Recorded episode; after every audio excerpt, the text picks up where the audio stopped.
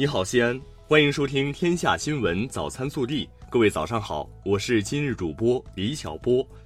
今天是二零一九年六月十一号，星期二，市气象台六月十号十六时三十分发布三下专题天气预报。受高空短波槽影响，十一到十二号我市有阵性降水天气，提醒市民出门带好晴雨伞。首先来看今日要闻。根据西安市教育局规定，各区县教育局将于六月十一号十二时通过西安市义务教育招生入学管理平台和微信公众号公布我市民办学校小升初面谈申请人数。面谈时间为六月十五号到六月十九号。六月二十号当天十二时前，西安市义务教育招生入学管理平台和微信公众号将公布面谈录取名单。本地新闻。六月十号，西安市召开扫黑除恶专项斗争领导小组战时指挥部会议。会议传达学习了王伟光组长在中央扫黑除恶第十二督导组与陕西省委第一次工作对接会上的讲话和省委书记胡和平表态讲话，全省扫黑除恶专项斗争领导小组第六次扩大会议精神及我省关于中央督导第一次对接会交办问题的整改方案。安排部署推进我市督导问题整改工作，推动全市扫黑除恶专项斗争向纵深发展。六月十一号，市长李明远率西安代表团赴吉尔吉斯斯坦开展系列友好交流活动。此次出访，西安市和奥什市将签署友好城市关系协议书，就进一步深化双方务实合作，促成共识。二零一九全国大众创业万众创新活动周西安会场暨二零一九年西安国际创业大会于六月十三号至十九号举办。活动周前后和期间，我市将举办“二加八加 N” 系列活动，将给古城西安带来一场更具国际视野和产品前沿的创业盛典。昨日。西安市检察机关将两起涉黑案件、三起恶势力犯罪集团案件、两起恶势力团伙案件集中起诉至人民法院，向全市群众公布了近期扫黑除恶专项斗争取得的阶段性成果，也表明了全市检察机关彻底铲除黑恶势力、维护社会稳定的坚定决心。记者十号从市统计局获悉，二零一九年一到四月。西安市房地产开发投资呈现增长较快，同比增长百分之十五点五。九十路跨线桥六月十号正式建成通车，城东主干道即日达成全新畅通，旧桥跨径二十米，宽仅十米，双向两车道；新九十路跨陇海铁路桥跨度宽度均四十米，双向八车道。二零一九陕西高考全国统考已顺利结束。目前高考阅卷正在紧张进行中，高考成绩及各批次录取最低控制分数线预计将于六月二十四号公布。省招办公布四个免费查询平台。十号，记者从省科技厅获悉，第八届中国创新创业大赛陕西赛区暨第六届陕西省科技创新创业大赛报名已启动，将于本月二十六号开赛，符合条件的企业可以开始报名了。六月十号，记者从省文化和旅游厅了解到，今年端午假期，我省共接待游客两千一百二十六点零五万人次，同比增长百分之十一点一三，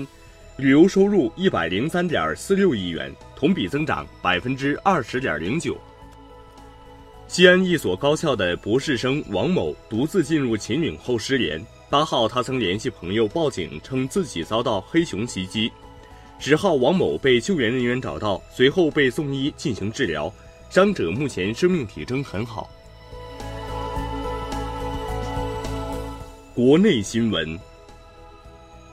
中华人民共和国人类遗传资源管理条例十号正式公布，自二零一九年七月一号起施行。条例在一九九八年制定的《人类遗传资源管理暂行办法》施行经验基础上。从多个方面对我国人类遗传资源管理做了规定。财政部、交通运输部近日印发《车辆购置税收入补助地方资金管理暂行办法》的补充通知，对车辆购置税资金补助范围和标准进行调整，包括将国有林场林区道路、底边自然村通硬化路建设纳入车购税补助范围等。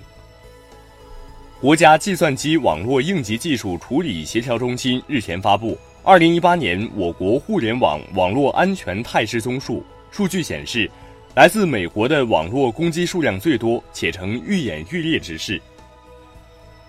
国家卫健委老龄健康司司长王海东十号表示，国家卫健委今后将完善安宁疗护标准规范，制定出台安宁疗护进入的指导标准，明确用药指导、专家共识等。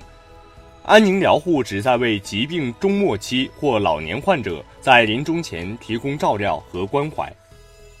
国家医保局医药服务管理司司长熊先军十号表示。将进一步扩大药品集中采购规模，让更多患者享受到集中采购的政策福利。记者十号从商务部获悉，商务部发布公告，向社会依法披露直销备案产品、直销培训员和直销员复核登记信息，其中，权健自然医学科技发展有限公司。河北桦林酸碱平生物技术有限公司涉嫌传销犯罪，且未按程序进行复核登记。十号，人力社保部发布二零一八年度人力资源和社会保障事业发展统计公报。公报显示，年末全国城镇调查失业率为百分之四点九。据悉，这是对于调查失业率的首次公布。十号。格力电器官方微博发布举报信，向国家市场监督管理总局实名举报奥克斯空调股份有限公司生产销售不合格空调产品，并表示已准备好充分证据供监管部门调阅。奥克斯空调称举报不实，已向公安机关报案，并将向司法机关提起诉讼。市场监管总局回应，正调查核实，将依据调查核实的结果，依法依规作出处置，并及时向社会进行公开。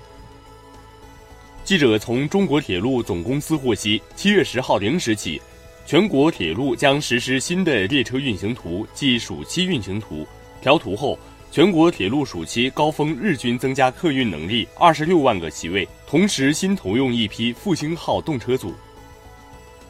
浙江杭州一名医学博士和女友乘坐高铁往返于杭州与宁波时买短乘长，半年多里累计逃票四十次。十号记者获悉，逃票男子霍某目前已被行政拘留十天，其二十六岁的女友辛某也被行政拘留五天，同时两人都被铁路部门纳入失信名单。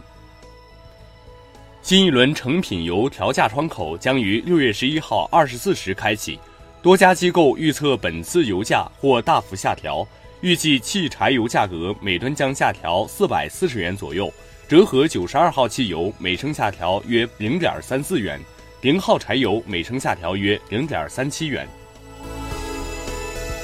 暖新闻：近日，南京一男子乘公交车时称被车门夹到，司机王师傅道歉，还遭一路谩骂。一名中学生悄悄递给王师傅一张纸条：“爷爷，您是好司机，赞。”王师傅说：“收到纸条，暖暖的，眼泪都要出来了。”而监控显示，车门并未夹到男子。微调查：十号，由麦可思研究院发布的就业蓝皮书《二零一九年中国大学生就业报告》显示。二零一八届大学毕业生的工作与专业相关度为百分之六十六，在本科学科门类中，二零一八届毕业生从事的工作与专业相关度最高的是医学，其次是教育学，最低的是农学。你的工作与专业相关吗？更多精彩内容，请持续锁定我们的官方微信。我们明天不见不散。